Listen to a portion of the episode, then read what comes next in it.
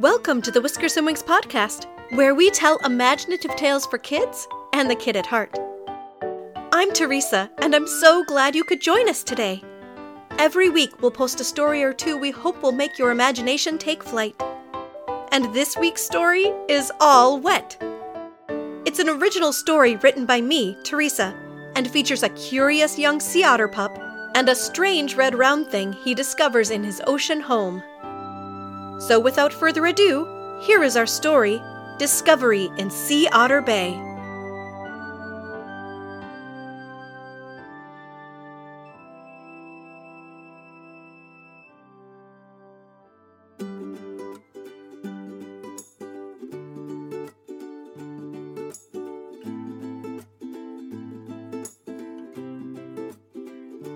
Just off the North American coast of the Pacific Northwest is an incredible sight.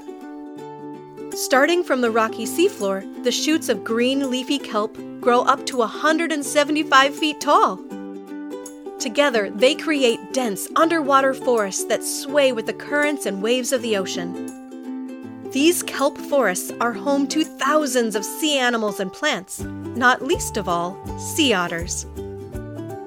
Every day, Spike the sea otter spends almost all of his time in the water. It doesn't matter if the weather is warm or cold, he and his sea otter family can be found amongst the waves. Their thick fur, the thickest in the world, keeps them nice and warm even in the winter months. In fact, while you have something like a 100,000 hairs on your head, a square inch of sea otter fur, that's just a little bit of what they have, mind you, has over a million hairs. Their fur is so thick, it's actually waterproof. Although, as Spike's mom often reminds him, it is important for a sea otter to keep its fur coat clean and groomed for it to stay waterproof. This means Spike and the other sea otters spend hours each day going over their own fur and each other's fur, making sure everything is nice and cleanly groomed. Spike the sea otter loves his home in the water as a young sea otter pup, Spike is eager to swim about and find yummy food. But his mom still keeps an eye on him. He isn't quite ready to yet be fully on his own. Not long ago, Spike was a little pup, and while his mom went hunting in the water, she would keep him all wrapped up in the long kelp fronds so that he wouldn't float away. But now, Spike is old enough to dive and hunt for food himself. While watching his mom and the other otters in his family, he's learned where to find the best food for a good meal. Spike's favorite part of each day is diving for food. He always seems to be hungry. So when he isn't grooming his fur or sleeping, he's hunting for a meal. He zooms through the green kelp forest, his long, thick tail propelling him through the water. Sometimes he'll catch a small fish, which is always tasty, other days, he'll discover a sea snail or a crab crawling along the seabed, a nice crunchy treat. The trickiest are the clams and mussels. With their hard shells, he needs something else to get them open so he can eat the yummy insides. And that something is a rock. Spike will snag a flat rock after grabbing a clam, and going back to the surface, he'll lay on his back just like his mother taught him. He'll put the rock on his belly, and then, with the clam in his paws, he'll hammer the clam shell until it breaks open.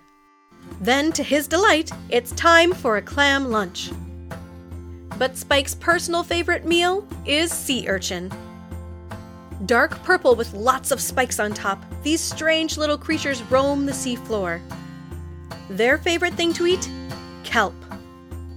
They cluster together and can eat a whole kelp forest if there's nothing there to stop them. That's where Spike and his family come in.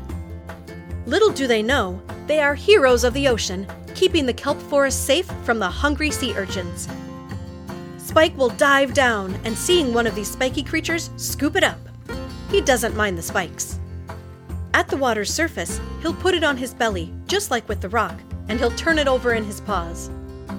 And there it will be, the tasty underside. Spike will bite right in, and after a few minutes, all that will be left of the sea urchin are spikes. Then it's bath time for Spike as he twists and turns in the water, making sure to get all of the bits and pieces of his meal off his fur. One day, as Spike and his friends swim about in the kelp forest, Spike notices something strange floating above him. He floats to the surface to take a look. It seems to be something round and red. He pokes his head above the water a few feet away. Yep, something red and round is floating on the water. It's about the size of his head.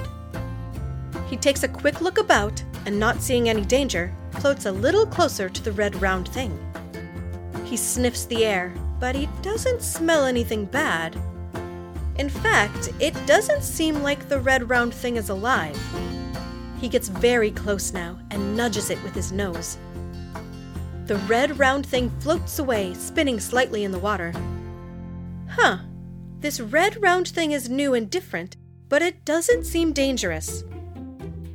He swims over to it and bats it with his paw.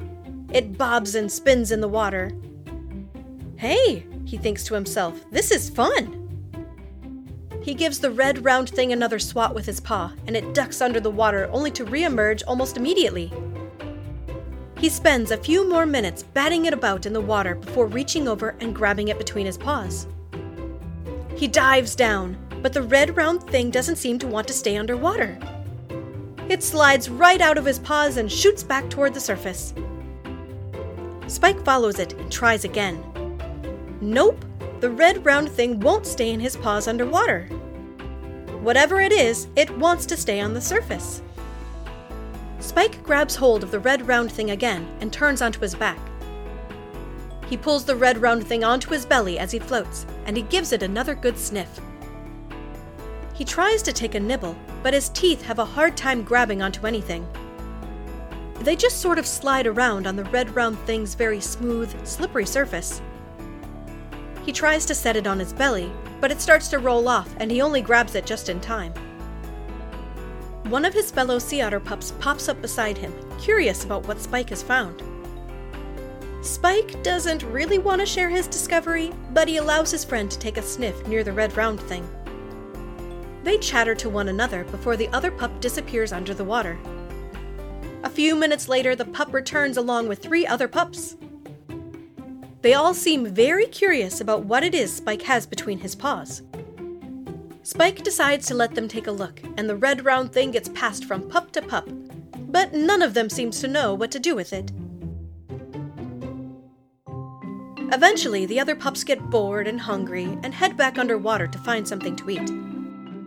Spike doesn't really want to leave his red round thing, but he is also growing very hungry. But if he leaves the red round thing floating here, it might float away, and then he'll never see it again. Suddenly, he hears a strange sound coming from around some rocks near the shore. He looks over and sees a small canoe with three people inside it gliding along the seashore. One of them, a small boy, gives a shout and points toward Spike and his red round thing. My ball! The boy cries. That sea otter has my ball! They found it! I thought it was going to be lost forever! The people in the canoe laugh, but Spike doesn't think it's very funny. After all, people are scary to him. As they slowly draw closer, he has to make a quick decision stay with the red round thing or head where it's safe underwater. Despite how much he likes the red round thing, he knows what he needs to do. With a deep breath, Spike dives underwater. He turns around several feet down and watches as the canoe glides up next to the red round thing. A hand reaches down and scoops up the red round thing. As the canoe glides away, Spike heads back to the surface. He pokes his head out to see the people are heading back the way they'd come, and the boy is holding the red round thing. Spike gives a sigh. Well, it was fun while it lasted. Besides, he's getting very hungry now, so it's probably for the best anyway. He dives back underwater and finds a nice crab for supper. As the sun begins to set, Spike swims back toward his family group and finds his mother. She looks him over, giving him a good grooming in the process. Then, as the family settles in for the night, the sea otters lay on their backs and reach out their paws toward one another. They link paws, creating a sort of sea otter raft floating on the water's surface.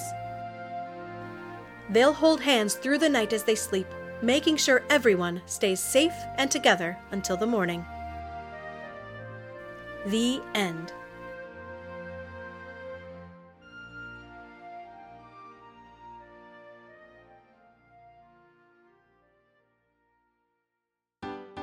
We hope you enjoyed our story, Discovery in Sea Otter Bay. If you liked it, be sure to subscribe to the podcast, and a new Whiskers and Wings story will appear in your favorite podcast player every Thursday. You can also help others to discover the stories you've enjoyed here by sharing the podcast on social media, inviting friends to give it a try, or writing a review on Apple Podcasts. Sea otters are really important creatures that help keep our oceans healthy. Unfortunately, many years ago, people hunted sea otters for their furs, and the sea otter population was in big trouble. But thanks to some hardworking scientists and caring people, the sea otter numbers are growing once again. If you'd like to learn more about sea otters and other creatures and plants that live in our oceans and help keep our planet healthy, ask an adult to help you do some research. And if you do, we'd love to hear what you find out. Feel free to ask an adult to help you share it with us either through our email, whiskersandwingspodcast at gmail.com, or social media, where they can find us on Instagram at Whiskers and Wings Podcast, on Twitter at Whisker Wing Pod, or on our website, whiskersandwingspodcast.com. And before we go, a quick reminder that we have our second live Whiskers and Wings event happening this weekend. On Saturday, February 11th at 11 a.m. at the Graceville Library in Graceville, Minnesota, we'll be hosting a free event. We'll give a behind the scenes look at how we create the podcast, have a special story crafting time, and of course, tell a couple of fun stories. If you're in West Central Minnesota, we'd love to see you there. Until next time, keep using your imagination. Whiskers and Wings podcast was created, recorded, and edited by Teresa Sayles. Theme music by Ruth Richmond.